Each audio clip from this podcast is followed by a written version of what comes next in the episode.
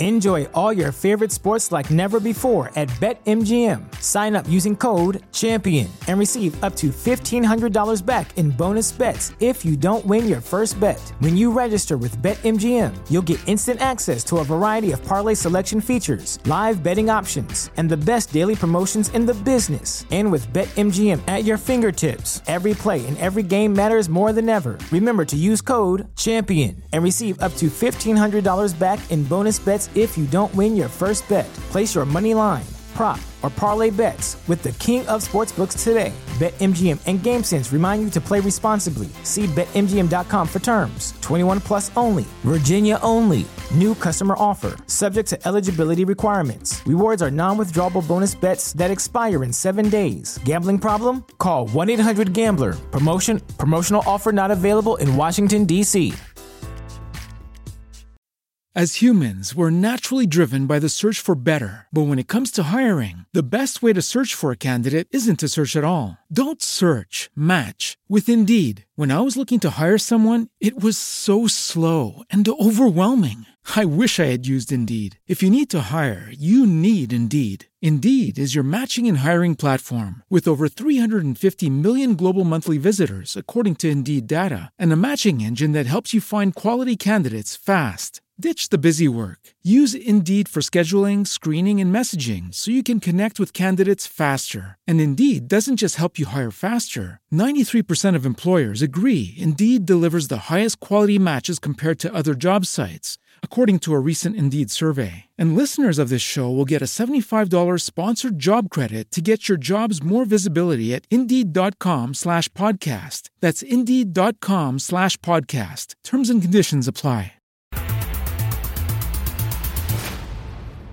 Let's go.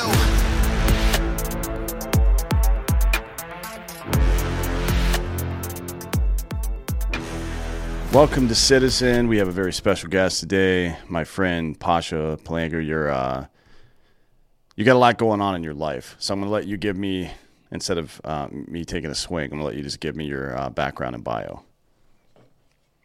All right. Um, so I'm. Uh... Two years retired out of the Army Special Operations community. Uh, medically retired seventeen years. Um, retired because of my mental health, not my physical health. Physically, I can still go out and do all the all the difficult stuff, but my mind fell apart there towards the end. Uh, um, prior to serving in the Army, I'm a I'm an immigrant kid. I came to this country when I was fifteen years old. Um. Love this nation and everything it has given to me. Uh, I was born in Moldova. Uh, so I grew up in the former Soviet Union. And right now I do, I do quite a, I mean, I do a few things that I really enjoy. Like, one is I speak about mental health just to raise awareness and break the stigma associated with mental health treatment. I still get to jump out of planes every once in a while and, and uh, fly our nation's colors into high profile events. And, uh, you know, I get to spend a bunch of time with guys like yourself. Mm. But even with all of this stuff that's going on, I still have my rough days. Like yesterday, I had a hard day mm. getting out of bed. So it's just part of life now. And then I have a wife and, and four boys that are my life. And at the same time, they also drive me off the wall sometimes as well. Uh, yeah, I'm sure. But that's, you know, that's kind of how that works, right? Um, yeah. So tell me about, uh, I don't know much about Moldova. I mean, I've got, I know plenty about um, the Eastern Bloc and former Soviet states, but w- what what was it like growing up there? Um, so I think it's one of the poorest, if not the poorest, out of the fifteen uh, uh, Soviet Union republics. Mm. It's a tiny nation. I think it's about five million. Uh, five million population. You know, you don't hear much about it.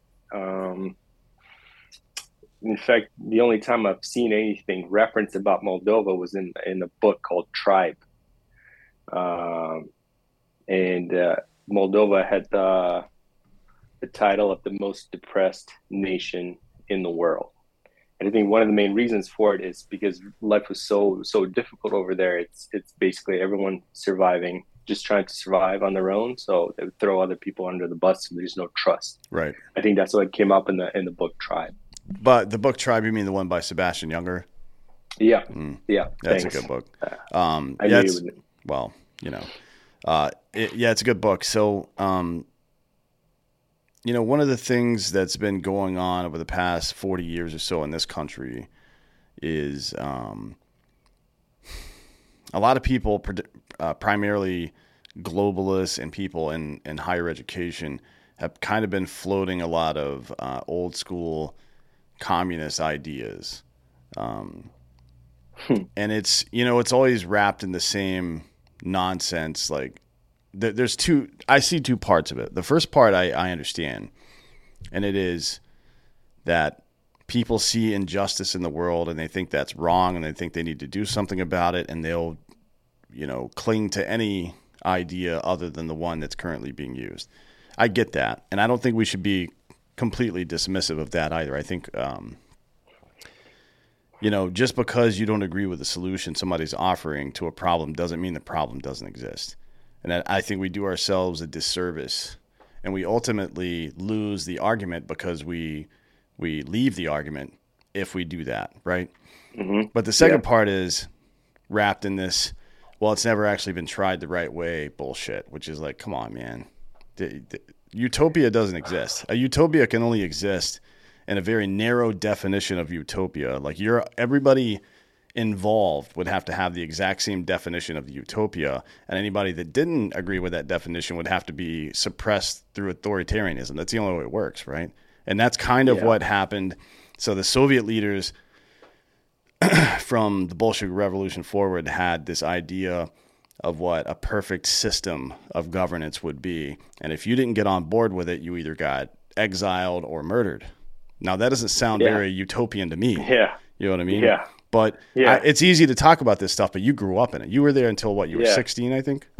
Yeah. So it yeah. wasn't like... Almost almost sixteen. Yeah, yeah. I know a lot of people. My buddy um, grew up actually in Russia, but he was he left when he was six. And I know a lot of people who, you know, were from either from Russia or former Soviet states, um, or even some South American states that are, that are uh, communist, that... got out pretty young. But it's different once you're like ten to twelve, you kind of start seeing what's going on around you, right? So it's different for yeah. people like you. Yeah. Yeah. Um, I just, I just one, one thing I'll say about the idea of communism. It's, it, it sounds great on paper, but I think as long as human beings are involved, you can't have equality of everything, because humans are drastic, vary drastically, and some are lazy, some are go-getters. Mm. And you can't, you can't, maybe you can get a small tribe of people and you, and you can make that work there. I think they do it in Israel, actually, in, mm. in a kibbutz, kibbutz, right? But you can't have a whole nation. Um, there's just going to be too much friction between the the people doing all the work and the people who are just taking advantage of the system. And even there, while I was growing up, there was not, like, it looked like equality on the surface, but there's still different levels of life within the Soviet Union. Like, where the way I grew up is my parents got divorced when I was young, so it's just me, my mom, my brother, and my grandparents, and we were really poor. We didn't, like, you know, my grandma would would wait in line for hours to go get butter or milk or whatever, all that kind of stuff that had to be rationed out. Right. But there was other families that had everything, you know, they, well, at least they had a lot more than what we did. Um, and man, like even something as simple as having like rolling blackout, blackouts, like you only had electricity, certain parts, certain mm-hmm. times of the day. You only, you, we only had cold water. We had no hot water. Stuff like that. It's it's communism sounds great until you live in something like that. Sure, yeah. And uh, I tell you, I I lived that life, and and I was on the bottom of, of that society, right? So um, I I should have been happy, right? Because because by what people think of communism, I should have been close to it, to the top people in society. Um. So by that standard, I should have been happy. So I lived that life, and then I lived the American way of life. And I tell you, man, it's, I mean, it's it's been since ninety-six, so it's been twenty-six years.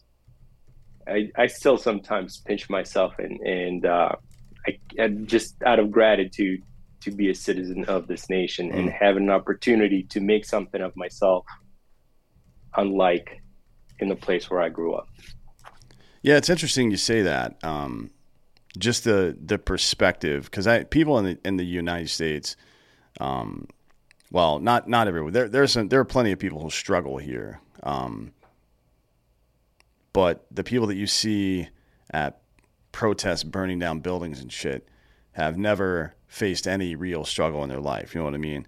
And that yeah. that sounds like it's an insult, but I don't think it is. I think we've just done a poor job of um, exposing young people to practical lessons about the rest of the world and how, like, what bad really looks like.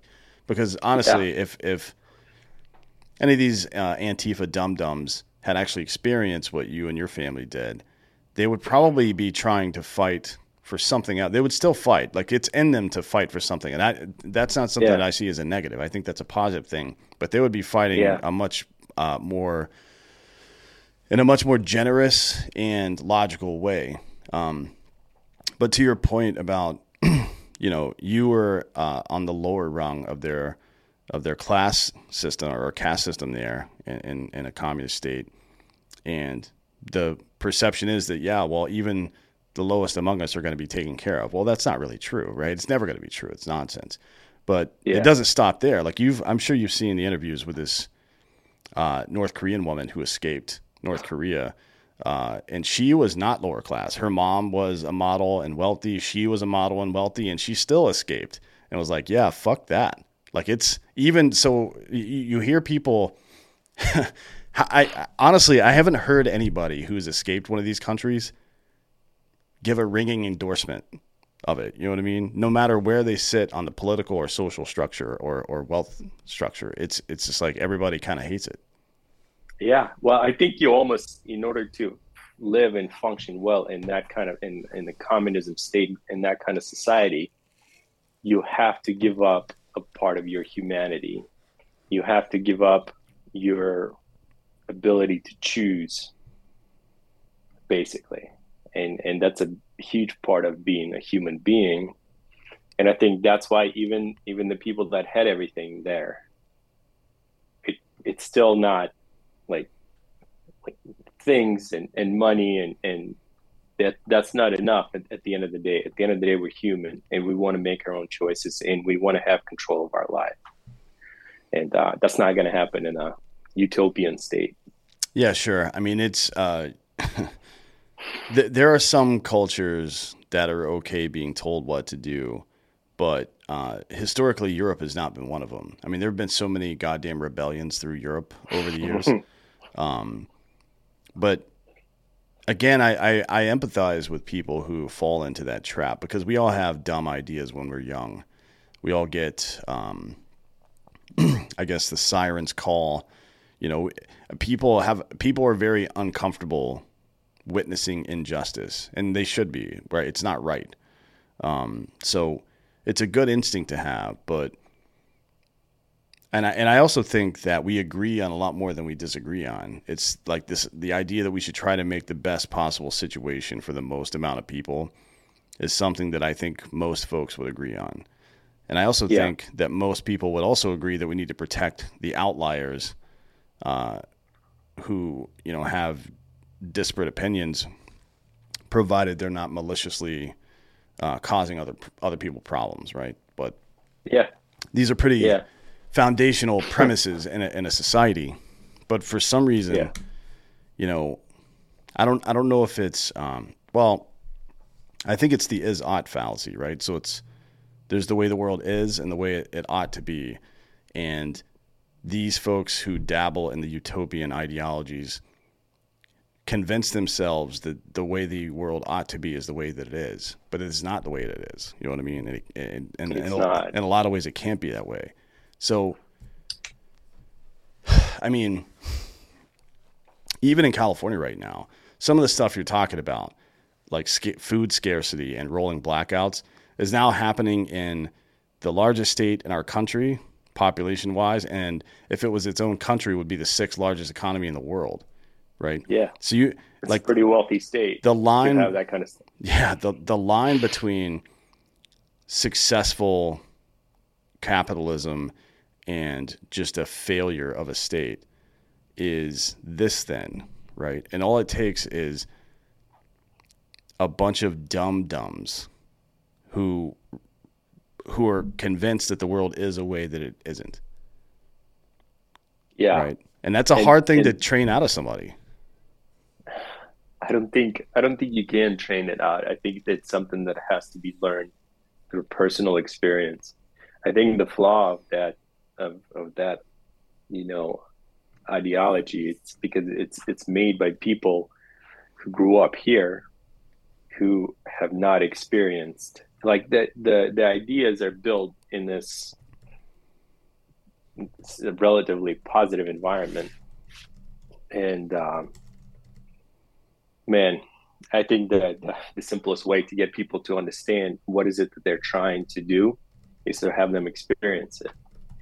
And uh, good luck with that. Yeah, and this is the problem that parents run into, right? Especially in uh, developed countries, where the reason that we became tough is because times were tough. And how do you, I've talked to a lot of people about this, uh, biologists and, and, and psychologists. Um, how do you expose your children to the kind of uh, uh, events or risk or whatever it is, or, or, or pain, I guess, just discomfort, that they learn the lesson without making it dangerous for them? You know what I mean? I mean, it's kind of like what we yeah. do. It's it's what we do in training, but yeah. we train pretty intensely. I'm not sure if I want my kid fucking going through an obstacle course with a fucking knife in his teeth. You know what I mean? Like you see in the movies and shit. But it's um, there's something there. I think uh, yeah, I, I, I we we have to do a better job of that. We've got a severe lack of leadership in this country. Well, so this is something I struggle with. Mm. I have, like I said, I have four boys. The oldest one is twelve. The youngest one is four. And uh, fortunately, because of this great nation, they don't have to live through, grow up, they don't have to grow up the way I grew up. Mm. But I'm constantly struggling as well. How do I make sure that they don't grow up spoiled? How do I make sure that they grow up being able to take care of themselves and not take the little things for granted? And that's, it's a real, it's a real question that's, that's worth answering. Um, and, and just if you were curious, in my cases, I just make them earn everything that they're getting. Mm. They're getting all the things that I didn't get, but they have to earn them. Yeah. It's like, there's gotta be some process where, um, it's, I guess it's operant conditioning, right? Where you associate Uh, uh, satisfaction with effort some way. Like, here, yeah. here's what I want. And you're a child, so you're going to ask for things. Hey, Dad, can I do X? Can I do Y? Can I eat this? Can I do this? Uh, and you make the point that, sure, you can do that if you perform the necessary tasks to earn that right. I think that's a really important yeah. lesson for any, I, I think it's an important lesson for adults in this country to learn as well, because they've not yeah. learned it very well. I mean, there's a huge gap between between what I want and what I have to do to do it now. It, from the way we get our food, right, to everything else in life. It, it's where this, I think it's yeah. where this victim bullshit comes from. Yeah. And you know what? In, when when you do get the thing that you want, you get so much more jo- joy out of whatever mm-hmm. it is when you earned it than when it's just given to you, just to keep you happy and occupied. So that makes my life easier. Um, and it's a, and it's a whole change of mindsets, like especially for kids, the way they grow up. It's, it's, you know, it's a much different person, the one that learns to earn things versus the one that gets used to being given things without earning them. Mm. Yeah. I think that's, that's what we're struggling with yeah. right now as a nation. Well, we thought the goal was to make life simpler and easier, but that could not, not that could not have backfired more. that's that's no. probably the dumbest idea that uh, the boomer generation. Yeah. I, I don't think the greatest generation, the World War Two generation, thought that way. They weren't trying to make they were trying to give their kids more opportunities and shit, but they weren't trying to make life easier for them. But the no. bo- the boomer generation tried to make life easier for our generation and and and the and why I guess or whatever. That was a mistake. Um, yeah, that that backfired pretty badly. And you know, yeah, it's. I guess people who grow up, um, like I grew up pretty poor, uh, not communist, but poor. And it yeah. sucked for a long time, and I had to fucking yeah. fight and claw my way out of it. And it isn't even just that I, you know, it isn't just what I got out of fighting and clawing or even the perspective. It's it, a bigger and, and even big in uh, a, a, something that's even as important is that I know that I can do that now. You know yeah. what I mean? There's something about knowing yeah. that you can overcome shit that prevents the nihilism that, that kids fall into a lot. It's like, yeah, the problem looks too big to solve, so I'm just not even going to try. I mean, what the fuck, man? You can't, you're, you're dead. Like you, that's no way to well, survive. Well, what's the source of nihilism? Like, where, where does it come from? It's lack of ability mm. to take care of yourself, lack of ability to compete in the world, in the real world. So the world rejects you, and when when the world rejects you, you say "fuck the world," mm. and and that's where that's where the nihilism I feel like comes from. And and for, for those of us that have learned how to fight and, and claw our way out out of a bad situation, we've developed skills, we've developed strength in places where the other people did not, mm. and, and that's why we we. embrace the challenges that come with this world. And actually, I think that's where, at least me, I, you're probably the same way, is I I need something to struggle against so that I, I can feel progress in my growth. Right. That's where I find meaning in my life. And that's where a lot of, I feel like the fulfillment is not in happiness. The fulfillment is in growth, in progress as a human being. Um, I think that's what's lost on, on all these people that, that just preach the other ideas. Yeah. yeah. It's, I mean, but that, that's just another way of saying that life is about the journey, not the destination. Right. Yeah. Like this isn't new. Wis- yeah. This isn't some new wisdom we've stumbled upon in the last ten years. It's like, this has been the case for thousands of years, ever since people yeah. picked up pens and wrote on paper. This has been the standard. Yeah. Um, yeah. And I think a lot of folks are confused about it too, because they just haven't, you know, gone through the processes. But a lot of people think that we're confident because of our ability, but in reality, we're confident because of our preparation and experience. Those are not the same yes. thing. Like when you, you jump out of planes for a living uh, with a hundred pounds of flag attached to your body in some cases, um, that's not an ability you have. That is skill developed in preparation yes. and experience. That's not the same yes. thing, right? It seem, it may seem yes. like a subtle distinction, but those are two very different things. It's one thing to yes. know I'm a fast runner, like, oh, I can outrun that dude. But there's another thing to, to know that I can outrun that dude, and when I get there, I'm going to have enough stamina left to put bullets on targets. You know what I mean? That's a whole different conversation to be had. It's a skill versus natural ability. Yeah. But it's, you yeah. can't, like, natural ability doesn't mean shit. And in life, you know what I mean? Like you might be good at stuff, but you're not going to have any follow through. You're not actually going to get anything done. You may open a lot of doors, but you're not going to walk through a lot of them if you don't actually put in the preparation and and gain experience. Yeah, if there's not enough character, enough substance to who you are as a person. And I think having that natural ability and then seeing it wasted, it's probably even worse than not having any kind of ability and not getting anywhere. Yeah, I agree with that. I mean, it drives me crazy, honestly. Like, not, I'm not, I don't want to talk about sports too much, but watching Aaron yeah. Rodgers flub around, and he's the he's the best quarterback that any of us have ever seen, I think, talent wise. But I agree with you. Just can't get his um, shit together. I mean, it, it's yeah. anyways. Um, it's very frustrating to see that, and I and I assume you know. Maybe from, uh, maybe this is another parenting thing, but even if your child or subordinate or whomever else is extremely naturally gifted at something, still gotta sharpen that iron. You know what I mean? Like you yeah. still the, that blade still. It doesn't matter how good the steel is if it's dull. And yeah, there's a lot of dull steel in America right now. Um, yeah. So and it's you know I, the Antifa or B L M people. That's how I see them. I see them as uh, a high high value potential, but just wasted on stupid bullshit. Yeah. Yeah. Yeah, that's the that's the sad part about yeah. this. It's like, think about where we would be as a nation head. Hey, like, the tough part about that, that's the Antifa and, and that movement is that it's friction. Mm.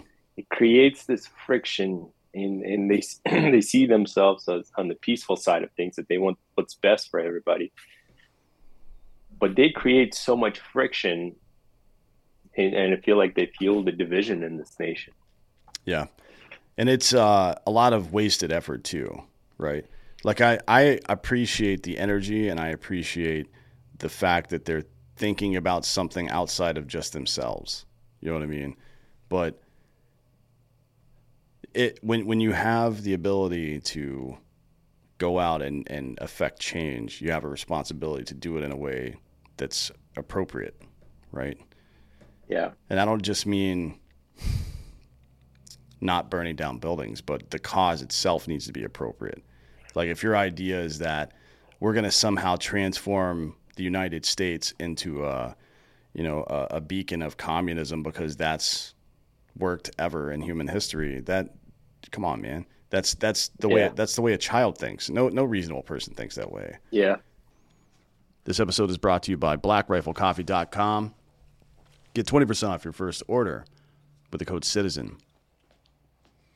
Black Rifle Coffee is the best coffee company in the world. They're our buddies, but we're not just saying that. We also are customers. Join the Black Rifle Coffee Club and get fresh roasted freedom delivered straight to your door. Black Rifle Coffee Company is veteran operated and supports America's military, law enforcement, and first responders, not just by saying they do, which is what a lot of companies do, but they actually do it. They give you the best coffee, and they also send coffee to... Uh, to these guys on the front lines, the people that support uh, support us. So get premium coffee delivered every month. Choose your favorite roast, whether you like light, dark, or medium. Choose the grind. Whether you want ground coffee, uh, whole beans so you can ground it yourself, which is what I recommend, or coffee rounds if you're in an office or something like that and you need uh, Keurig. You can also choose your delivery schedule, and it'll come to you anytime you like. Members also get free shipping and access to exclusive partner discounts. Get twenty percent off your first order with the code CITIZEN. Go to black rifle coffee dot com and get those deals today. Next up is GhostBed. GhostBed.com forward slash Drinkin' Bros. Right now, GhostBed is offering a forty percent off GhostBed bundle where you get a mattress and an adjustable base. So you don't need a code for that. You just add the mattress and the adjustable base. Uh, and it'll apply, auto apply forty percent off. And then anything else you add to that order, also forty percent off. For everything else, you can use the code Drinkin' Bros at ghostbed.com forward slash Drinkin' Bros, and you're going to get thirty percent off everything on the site. Now they have the best sheets, mattresses, pillows, covers, all this stuff. You can get all, you can get an entire bedroom suite here, and you can get it all for thirty percent off a month. But wait, there's more. You can buy a mattress for about, you can buy the whole thing for about thirty-five bucks a month because they have a zero down, zero percent financing plan that extends out to sixty months. That's five years, which is about the amount of time that a bedroom suite lasts. So that's a great deal, folks. Go check it out at ghostbed.com forward slash Drinkin' Bros. Get forty percent off your order when you visit SimpliSafe.com slash Citizen Podcast. Today, SimpliSafe is the best. Customize the perfect system for your home in just a few minutes. There's no safe like SimpliSafe. Uh, one of the barriers to entry, I would say the two main ones for buying a new home security system is one, it takes it's a pain in the ass to set it up, and two, they're super expensive. Well, SimpliSafe is neither of those things. If you thought about protecting your home with security but have been waiting for the right time, you'll want to listen up. Right now, listeners of Citizen Podcast get forty percent off SimpliSafe's award-winning home security system. Not only was it named The Best Home Security System of twenty twenty-two by U S World News and Report. I use it. I trust it. It protects my home because it's simply safe. Your safety is the only thing that matters. You can customize the entire system, the cameras, the uh, detectors on the windows and doors, all that stuff. And they'll send it to you. And I'm telling you, it's going to take you half an hour tops to set that whole thing up. It's it's an amazing system, and it's also amazingly simple. Uh, twenty-four seven professional monitoring uh, costs under a dollar a day. It's less than half the cost of A D T. Uh, blankets your home in protection with advanced sensors for every room, every window, every door, H D security cameras inside and outside. They've got everything you could possibly need to keep your home safe. Uh, their monitoring experts use proprietary advanced response tech to visually confirm when a break-in is real, so you can get the highest priority police dispatch, right? Don't miss this chance to save big when you protect your home with the best. Get forty percent off your order when you visit SimpliSafe.com slash Citizen Podcast today. Customize the perfect system for your home in just a few minutes. That's SimpliSafe.com slash Citizen Podcast. S-I-M-P-L-I-S-A-F-E dot com slash Citizen Podcast. There's no safe like SimpliSafe. You know, one more thing I'll say about, about people who think like that. I think typically, and this is from my experience with people who are on, on that side of things, is... Uh, typically a lot of these people have been hurt in their lifetime and they live with a lot of emotional pain. So th- that makes them empathetic to others. And, and that's where a lot of that drive to fight for somebody else comes from. But I think the problem is, is these people, they find a cause and they pour themselves into the cause in order to distract from whatever is going on inside. So like there's that saying, it's much easier to rule a city than to rule oneself. Um, and I, I, I think I think a lot of what you see with people who are um, like the Antifa crowd is, man, if, if these people would heal themselves and then go on and, and do good things in the world, I think also the outcome and perception and view of things would be different as well. Sure, yeah. Um, now, we... Uh... I think a lot of this is an effect of uh, of an absence of leadership at all levels in the country. I mean, we know that for a very, very long time, for, for the first maybe one hundred years that we collected crime statistics, the most accurate predictor of particularly of petty crime uh, and gang activity was poverty, right? Um, think La Cosa Nostra, like the Italian mob, the the Irish organized crime before that, so on and so forth. Um, but now, our over the last sixty years or so, our data suggests that fatherless homes are the number one predictor. So you can see right there that the the absence of leadership, even in the home, can have dramatic effects on a community. And, yeah. you know, that's... This absence of leadership, I think, is because a lot of men and women don't know how to be leaders because they don't know what that means. You know what I mean? I, I, I really feel like they don't know that being a leader doesn't mean giving orders or uh, uh, rewarding good behavior or punishing bad behavior. That's just the tip of the iceberg. Being a good leader is being completely immersed in the lives of your subordinates and available to them and leading by example. You know what I mean? That's what it really is. Yeah. Yeah. But I think it also, you have to have your shit together too. As oh, a, yeah. To be in order to be a good leader. Well, that's, I mean, you're leading by example. Another, I mean, if your shit's all fucked up, yeah. nobody's going to believe you when you tell you, yeah. when you tell them stuff. That's just yeah. how it is. But I think that's another reason why we lack good leadership is a lot of us don't have our shit together. And, uh, we, you know, we focus on, on building something else and, and, a lot of it is successful, but there's still a flaw in that foundation and the structure because it's built out of um, not on the strongest of foundations sure. as if we were taking care of ourselves. Yeah, you gotta, you have to build that strong foundation yourself because look, think, as you said, you had a bad day yesterday. Things are gonna come up. There's not, there's not gonna be a moment in your life when you've defeated your problems. You know what I mean? That doesn't exist. Those problems will be with you forever. Um, And I don't mean necessarily mental health problems or disease or anything like that, but something, right? It's going to be money. Life, life, life is difficult. Yeah. It's going to be something always. So I think people need to kind of reevaluate the way they they see their life. One is what you mentioned before, that it's the it's putting in the work and accomplishment that matters, not stuff or whatever the fuck else, or happiness. Yeah. I mean, happiness is a yeah. by, happiness is a byproduct of those things. Um, yeah, yeah. But we also need to understand that life is going to change. We're going to change. The people around us are going to change. The circumstances are going to change, and you have to build a foundation strong enough that you can build on top of it, and it's not going to topple at some point. You know what I mean? Yes. And from time yeah. to time, you have to be willing to tear it down a little bit and rebuild. That's just the way life yeah. is. And yeah. if you can't it's admit cycle. that, yeah, if you can't admit that to yourself and, and function that way in your own life, nobody is going to follow you. And that's a hundred percent. And then it goes back to the same conversation that we had about finding something to struggle against, developing your character and develop, developing skills that, that help you advance in life. And then you can face anything, whatever comes your way. Yeah.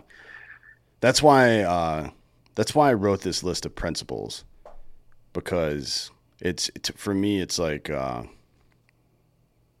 this is my Bible, I guess. Uh, the, the principles that you sent me before the show, yeah, correct? Yeah. Yeah. Those so, were, those were all, I had a hard time picking just a few of them to talk about. Yeah. Well, uh, it's, I, I do too, to be honest, but we'll go through a couple. So the first one is, Uh, one I borrowed from the oath of enlistment for pretty much all military or law enforcement or any uh, public office, pretty much. Uh, and it is, I'll support and defend liberty against all enemies, foreign and domestic. Um, I, I, this one is very near and dear to me, but I'd like to hear your thoughts on that. Well, I mean, we already covered a lot of this, right? Talking about where I grew up and then coming here.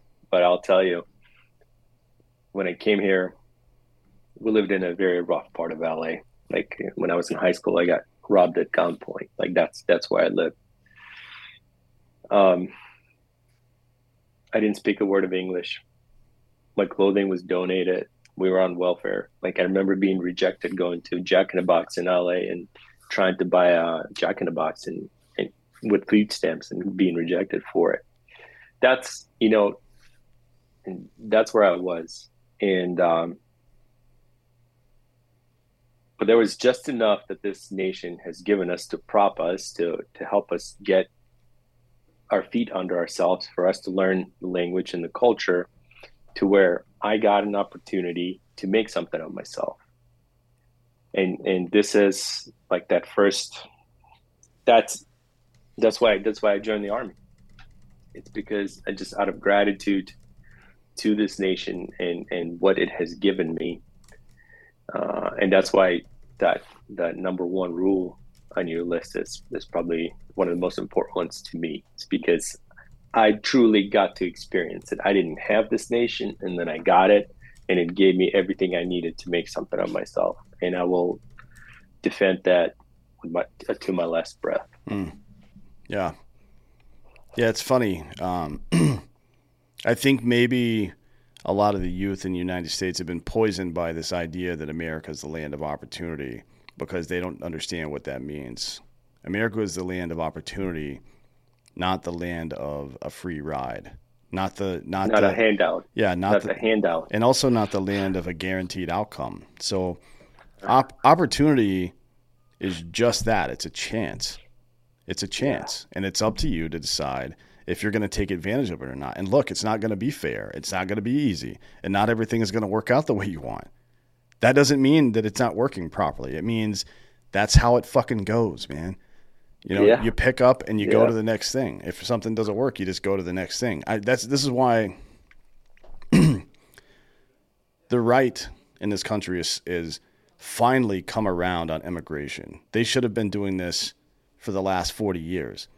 Uh Like I, I want secure borders, but there was a very anti-immigrant sentiment from the conservative side of American politics for a long time because the left was so crazy about it. You know what I mean? They were just like, fucking yeah. let them all in. Who cares who they are? Whatever. We'll pay for it.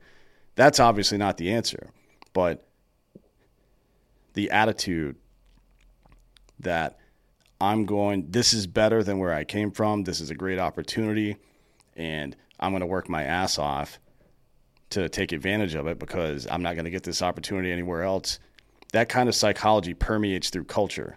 You know what I mean? Yeah. Like you, it's yeah. it's hard to be around hardworking first generation Americans and not work hard also. And, and and if you if you can pull that off, I, honestly, you're a piece of shit.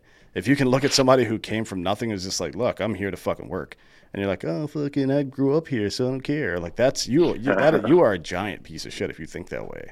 You know what I mean? Yeah, yeah. Immigration done right can be. A- Can't not can be has been mm-hmm. a real positive for this nation, but it isn't. It's that, it, it isn't just the immigration itself; it's it's the attitude that comes with it, right? That yeah, I'm, I'm going to take advantage of. It comes from immigrants. Yeah, yeah, yeah. It, it has to. From immigrants, you gotta have you gotta mm-hmm. have immigrants to keep that fresh, fresh hunger going and, and infect and spread it. Mm-hmm. I think the maybe, rest of the population. Maybe we need to have like a system of relegation. Like uh, European football, where um, if you're a fucking turd that lives in the Pacific Northwest, you got to go live in southern Mexico for two years, and then you get to come back. You know what I mean? Because um, honestly, we've had this conversation quite a bit. I will. I'll trade some dumb dumb Antifa person or somebody protesting, standing in the middle of the street, for a fucking immigrant that works hard any day of the week. Like my, yeah. my idea of an American isn't somebody that was born inside this country. My idea of an American is somebody who believes that individual liberty is the most important principle on earth and that yeah. this is the place where if you work hard, you can succeed. That's an American to me. It doesn't matter if you were yeah. born here or not, right? Yeah. And for a long time, conservatives didn't think that way. They're like, oh, that's the other guy. That's like, we're, we're happy to take advantage of the cheap labor, but we don't want them to be American. Like, what the fuck are you talking about? No, that's an American, dude. That that person could not be more American. So do you feel like it shifted? It's shifting that, that view on the conservative side? Yeah, it absolutely has. But out of right. I, I think more out of necessity because they've the conservative party has been losing white suburban votes over the last couple of years, but they've gained huge amounts of uh, Hispanic votes, especially in the South on border states, right? Okay. Um, they won, uh, I think there was a twenty-point swing in Hispanic voting from and over the last six years from Democrat. That's a big deal. Yeah, it's a, it's a big deal, especially considering they're like, what, eighteen, sixteen, eighteen percent of the population. It's a huge deal. Um, yeah. But it was always so obvious. You know what I mean? Like this is... We we get the wrong idea. This is why I like this first principle because I you can't. I understand people who identify with one political party or another, I guess, but that's not your guidestone. You know what I mean? That's just that's just the color of shirt you're wearing. That's that's not even that yeah. big a deal. The purpose yeah. the purpose of a constitution is not just to be words on paper. They're not suggestions. They are the rights enumerated, clear, life, liberty, and the pursuit of happiness. And among these, liberty is the greatest. That's our compass. You know what I mean? That is true north is liberty. Yeah. And that's we organize ourselves around or under rather the umbrella of liberty, which is the most basic human right. And then you have to also accept the responsibilities required of you to secure that right. And you also have to understand that that right only exists if it exists for everybody. You know what I mean? Yeah. Otherwise, it's just some new form of authoritarianism with a lot more people in the in the end group. But if yeah. if it's not if if the liberty that we that we sit under is not available to everybody, then we're failing, right? And we're going to fail. That's how it works. But you have to fucking constantly fail less to be great at something. But I think that failure doesn't come from the lack of liberty. I think that failure comes from generational mindset that does not take advantage of the the liberty that's been an opportunity that's been given to us as American citizens. I like if you think of my situation, um, you know, I didn't I didn't have anything that you would consider as an advantage. I, like no no money, no connections, nobody to guide me, no language, nothing. But I also didn't have the the mindset that that somebody who was similar similar situation as I was, but was used to the life of a handout, right? And and that's and that's the cycle that that passes on from family member to family member. I didn't have that, so it was easier for me to break out of that and, and go and find opportunity and, and achieve, make something of myself. You mean you mean like in your mind the possibility of somebody else fixing your problems wasn't a possibility at all? You knew that you had no. to do it yourself is what you're saying. Yeah. Okay. Yeah. Yeah. Yeah. No, like the fact that it's like, oh, I can go get a job and I can pick up a few skills here and then I can pick up a few skills there and I put those skills together and then, and I, I level up. And then, and then again, it's that progress. Once that progress started happening, it's, you just, you keep going. If you have that mindset, that's not just used to being given a handout, mm. and keeping things simple and uh, just don't make too much noise. This is the th- this is what I think was the problem we had in Iraq, to be honest. Like there's two lessons. One, you can't fight for somebody else's freedom. That doesn't work. Nope. They you nope. have to fight for your own freedom. And I think they honestly, you've been there too. I think the people of Iraq suffered because they, they were under this quasi communist socialist government, authoritarian government for so long that multiple generations forgot what it was like to be able to work harder and get more. You yeah. know what I mean? And when yeah. we, we when we tried to convince them of that, like, hey, you can take back control of your government, they were like, no, nah, I don't think so. You know what I mean? And, and it's, the mindset is still there. Yeah, it's really sad that it worked that way. And it probably will take multiple generations to get out of it. But I that's what I see from the youth in the United States right now. They don't they don't associate harder work with more success. Or yeah. smarter choices with more success. They associate failure with somebody else failed me. You know what I mean? And that's not at all how it works. And you, if you think that way, you're fucked. That's not how it works in a successful uh, nation, company, community, anything. Yeah. I that's... think we're just in that cycle, you know, that uh, Joe Rogan talks about. Yeah. The, tough uh, times create tough men, yeah. and you know, and so on, right? Yeah. Well, I th- so principle two is I'll do something every day to help my country. My countrymen are all men, and I think uh, it ties in quite a bit actually with um, with number four, which is being a leader. You know what I mean? Yeah. Like these these. These truths we hold to be self-evident. Those are words you should think of a lot because the reason that the founders wrote that language into our founding documents is because they wanted to set the tone. They wanted your mindset to be, hey, we're all equal here, right? That's that's the way it is. We're going to progress forward from that guidestone. We don't yeah. we, we need that again. We need leadership and we need people who are willing to help each other. Community, right? That's the thing yeah. that that's the thing that the communists get right. And that's why I tell people not to be immediately dismissive of ideas you disagree with, because there's probably some wisdom in there. And if, even if there isn't wisdom in there, it will show you what the problem is that needs to be solved. Like just because their solution is wrong doesn't mean that problem doesn't exist. So I think yeah. you know, community is so important. It, it defines who we are as a species. Yeah, I, I naturally, we are social creatures. Mm. We need each other. Like, I need you in more ways than you can imagine. Mm-hmm. But we, we need each other. And I think that's where, like, the, the positive side side of communists is that people, um, what I remember is just people being, that only happened inside, like, and outside people seem to be very cold towards each other, like on the street. And I think that's just, just the rough life that people are experiencing. But once you're in this circle, it's just like everybody feels like, like part of the family. Mm-hmm. Yeah. Especially once the vodka started flowing. Sure, yeah. Uh, but it's sure that helped. But it's hard. I mean, that's the, that's the interesting thing about that. So now we have disagreements about politics and disinvite each other from holiday parties and shit. You know what I mean? Yeah. But yeah, that's a, that's the coward's way out. Because I'll tell you what, it's hard to hate up close. It's hard to be in a room with somebody and truly hate them when you're having a dialogue. Because th- this is the same thing that happened with with uh, marriage equality, with gay marriage in America. It was a taboo subject for a long time.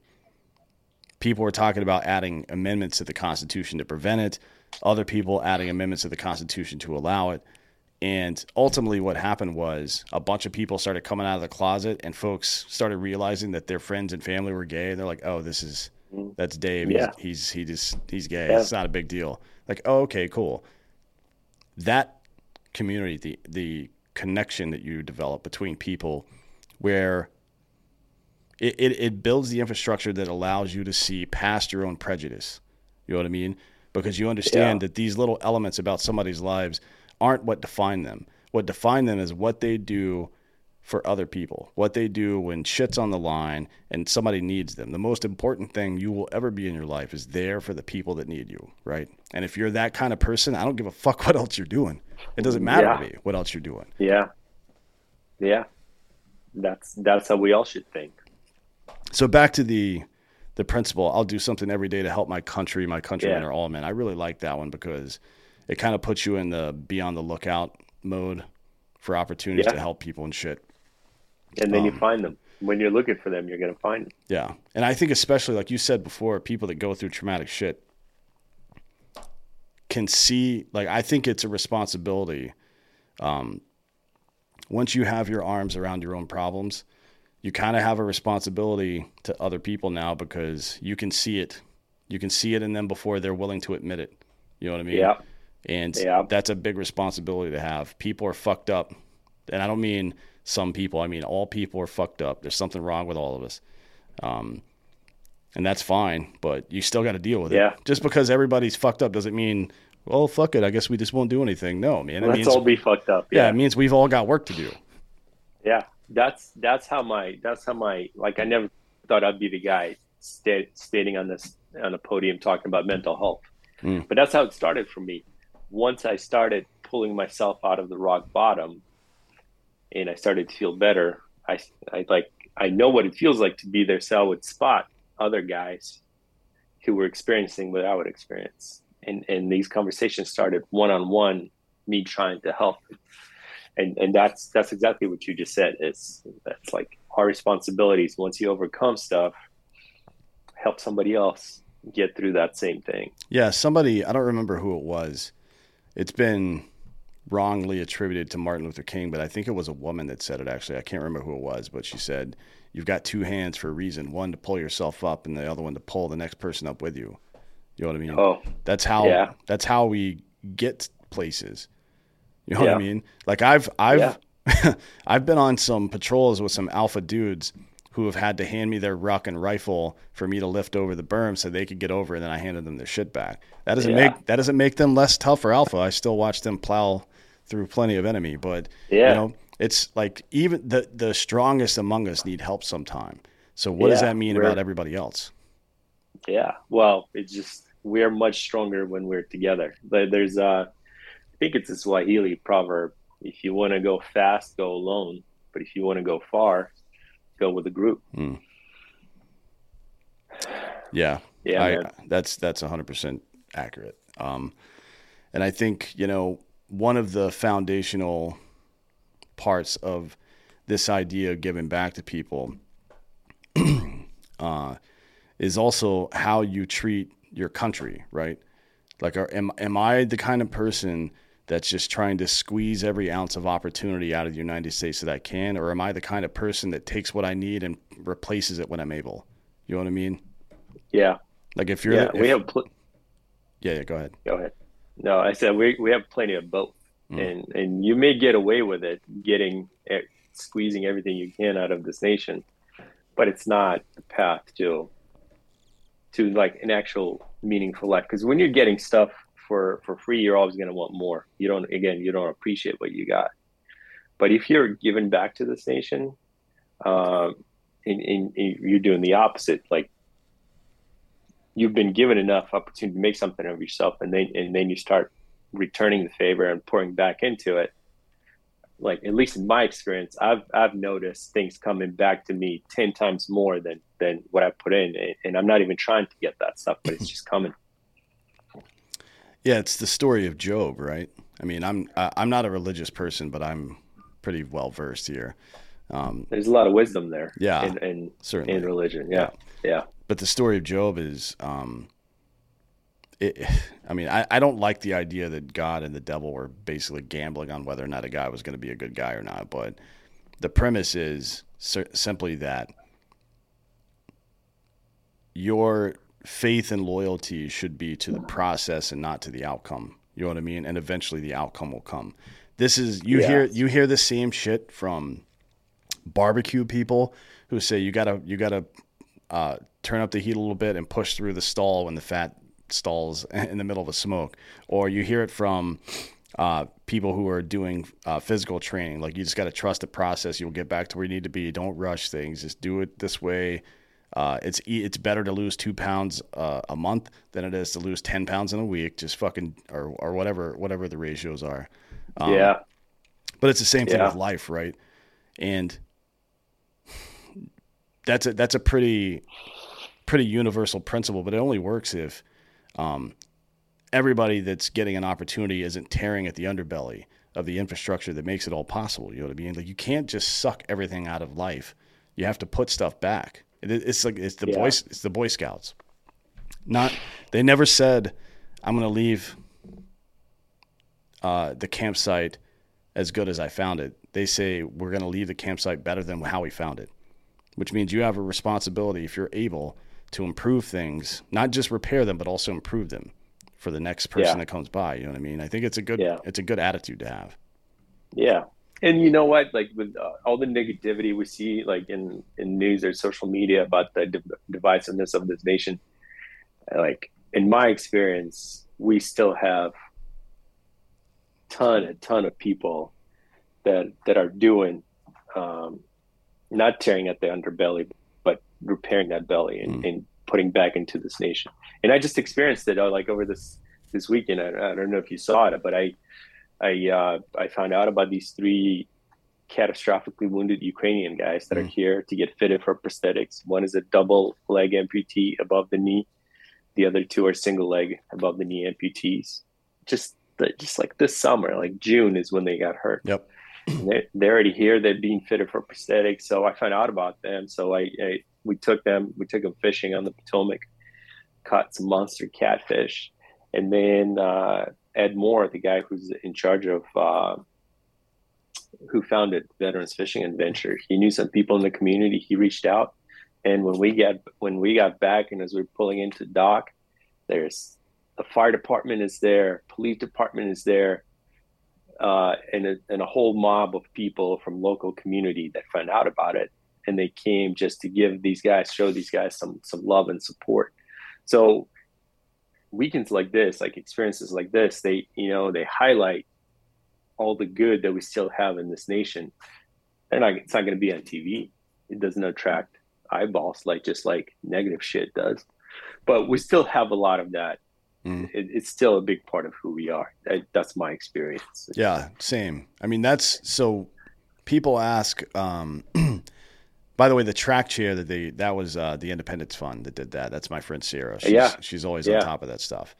Um, but yeah, the, uh, every opportunity that you get to help somebody else, I feel like it's it it builds. I've always felt like it gave back gave me more than I actually gave them. Uh, Absolutely. Interestingly enough, I mean, it's almost feel guilty about it sometimes. Like, man, I helped them out and I feel really good, but they're still kind of struggling. What else can I do? And I think it's a good attitude yeah. to have is what yeah. else can I do? It's why, like, people ask um, what we like most about doing the work we do. And I always say it's our, the Drinkin' Bros fans, because we have these private, we have private Facebook groups with tens of thousands of people in them all over the country with, uh, every major city, uh, uh, uh, different uh, uh, different uh, uh, interests, I guess, like cigars or motorcycles or fitness, or uh, there's a nerds group, there's a conspiracy theory group, there's a group called Vigilant Guard that helps people that are going through mental health problems. But I routinely, I just, I, I kind of lurk in there now, but I routinely see stories where somebody will break down in the, on the side of the road in the middle of nowhere, and instead of calling somebody, they post in one of the Drinkin' Bros groups, and somebody immediately will go help them. Man. Like, you can't convince me that we don't have the right kind of people in this country. We just, yeah. you know, uh, we just shine a light. I, I guess the squeaky wheel gets in the ways, right? Yeah, unfortunately. But we need that. This is this is another this is another problem of leadership. Like, we can live by these principles where I'm going to help people, I'm going to fucking, I'm going to support and defend liberty. Um, I'm going to be a leader. I'm going to make sure people are taken care of. All this stuff. You can live that life, and that's part of it. But you've you've also got to recruit people into it. You know what I mean? And it's, yeah. I, I think that's where the leadership part comes in. And as you mentioned before, leading by example is the most important part of it. Like, doing the work yeah. is the most important part. Yeah. And that's, and that's what attracts others. Hmm. It's, and, and I've noticed, and it works. It's just not, unfortunately, like, the flip side is we're competing with the twenty-four hour news cycle that's constantly showing the negative. Right. Yeah. So, but I, I think, it's much more effective, the stuff that happens in person, that, that through experience. It's just, it's it, it's that that groundwork, that foundational work, mm. the the grassroots movements. It just takes more time and effort. Yeah, that's we we just uh, you know we've got a couple of issues there. One, we have very little perspective on time anymore. You know, we think if it's not immediate, then it's not effective, which is dumb. That's not how anything works. No. Um, But we also have given people all of these virtue signaling outs where they can feel the same way they would have felt if they had helped somebody without ever having actually helped anybody, right? Like yeah. putting a Ukrainian flag on their Twitter bio. Like, all right, cool, man. Yeah. Thanks. That that was super helpful. Um, the fuck? Uh, you know, but you get the same dopamine hit that you would have if you had actually gone to a soup kitchen and fed hungry people. That's yeah. like it, you, you have to really safeguard yourself against stuff like that, because it's it's good to feel good, and if you can find a shortcut to feeling good, it's probably not a good idea. You know what I mean? And it doesn't, the impact is not as lasting. Yeah, and the like. This is why I tell people, like, if you're gonna, if you like drinking, drink when you're happy, not when you're sad. You know what I mean? Mm-hmm. Drinking is a it's it's it's an amplifier. It's not a fucking Band-Aid.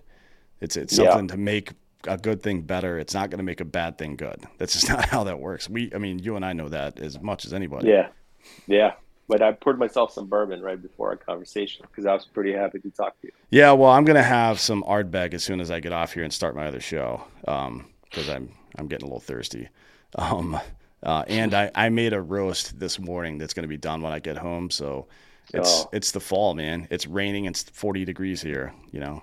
So yeah. what are you going to do? Before we get out of here, the, the last one I wanted to touch on is um, I'll live a life worth dying for. Uh, and I, I put that one at the end on purpose because I think it, it – I think you should always think about that when you're doing any of this other stuff. But I wonder from your perspective why that one jumped off the page at you. Um. Well, we've been in that situation, right, where where – you know, death was a normal part of our everyday life, right? And uh, so I kind of became desensitized to death. Um, and I think part of that was having, knowing that I, I went out to serve my nation. I felt like fulfilled my obligation, something that I owned. And that's, that's kind of where it started for me. But now uh, it got to a point to where, like, I live my life hoping to serve and help others who are less fortunate than I am.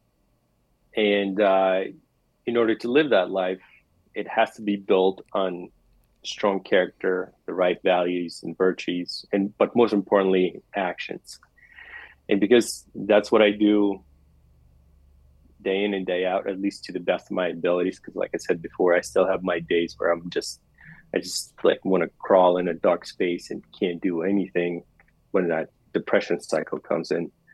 But at the end of the day, because I, that's the way I, I live my life, like I can go at any time and feel at peace and grateful for everything uh, that I've experienced during my lifetime. And it, it makes it, it makes it easier to, to not to cling on to life when, when you know I've gotten everything that you could out of it. Mm.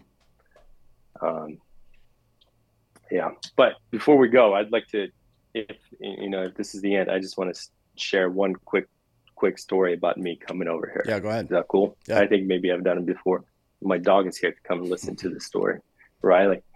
Um, so when we were flying here, so I lived in Moldova. We took a train to Moscow, flew from Moscow, layover in New York, and our final destination was L A. Uh, it was ninety-six, September ninety-six. So because I grew up in Soviet Union, like the, there was no, there was scarcity on, on things there. And, and at that point in my life, I've had Pepsi maybe five times. And I absolutely love Pepsi. I've never had Coke at that time. So when we landed in New York, we have our layover. I see a fountain, like soda machine. And I go to my grandma, who was the the, the bank. And I beg her for a dollar. And she gives me a dollar. I go, I buy a cup. I go to the soda machine. I fill it up. And I was like, you know, it's like a commercial. Ice, Pepsi sparkling. I taste it. And oh, it tastes like shit. And I was—I remember I was so disappointed. And uh, and then whatever, I like you know I still finished it, but I, I was just man like Pepsi in America sucks.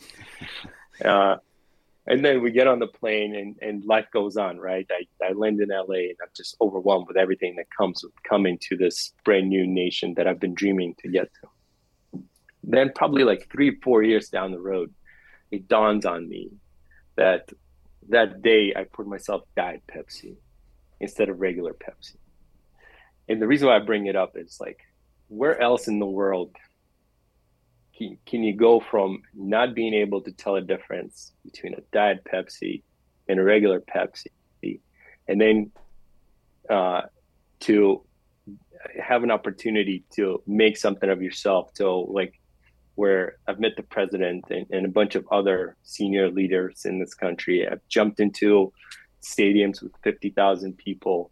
Uh, I get to constantly spend time with guys like yourself and and, and Tim, who's sitting there in the background, or at least his book. So this is this is the power of, of, of, of who we are as a nation. And, and there's a lot to be grateful for. Um, and I just want to make sure that we finish on on this positive note, mm-hmm. note, because this is still like the greatest nation in the world. Yeah, I agree. one hundred percent. Um, well, I appreciate you coming today. Tell everybody where they can find you on the interwebs uh, and where they can find your company if they need somebody to jump into an event. Uh, well, you can just find me on, on uh, Instagram uh, at Pasha Planger. We're on LinkedIn, same thing, at Pasha Planger. Having this unique name, I think there's only one of me. uh, So it should be pretty easy to find. And once you find me, just message me, and then uh, we can take it from there. And you can appreciate jump into time, like, brother. Yeah, for sure. I appreciate you coming. Yeah. You can jump into like children's birthday parties or whatever, right? Well, I need some, we need some, some space. Do it in the field. Yeah. Some for... clearance. Yeah. Yeah. Yeah. Yeah. But there's not much that we, that we can't jump into. Yeah. You guys jumped into the Rose Bowl about a month ago, right? Three weeks, three yeah. weeks, a month ago. Oh man. Talk about full circle too. So I joined the army about twenty minutes from the Rose Bowl, mm. and to have my mom and my brother in the in the like on the field as I was coming in for a landing with this eleven hundred square foot flag, that was a moment right there. Yeah, yeah, that's a core memory. Um, yeah, that's a great story, man. I appreciate you coming on today and and having this conversation. Yeah. Likewise, brother. Yep. Appreciate you having me on and look forward to us hanging out sometime soon. Yeah, we'll see you soon, and we appreciate you all listening. This has been Citizen. As humans, we're naturally driven by the search for better. But when it comes to hiring, the best way to search for a candidate isn't to search at all. Don't search, match with Indeed. When I was looking to hire someone, it was so slow and overwhelming. I wish I had used Indeed. If you need to hire, you need Indeed. Indeed is your matching and hiring platform, with over three hundred fifty million global monthly visitors according to Indeed data, and a matching engine that helps you find quality candidates fast. Ditch the busy work. Use Indeed for scheduling, screening, and messaging so you can connect with candidates faster. And Indeed doesn't just help you hire faster. ninety-three percent of employers agree Indeed delivers the highest quality matches compared to other job sites, according to a recent Indeed survey. And listeners of this show will get a seventy-five dollars sponsored job credit to get your jobs more visibility at Indeed.com slash podcast. That's Indeed.com slash podcast. Terms and conditions apply.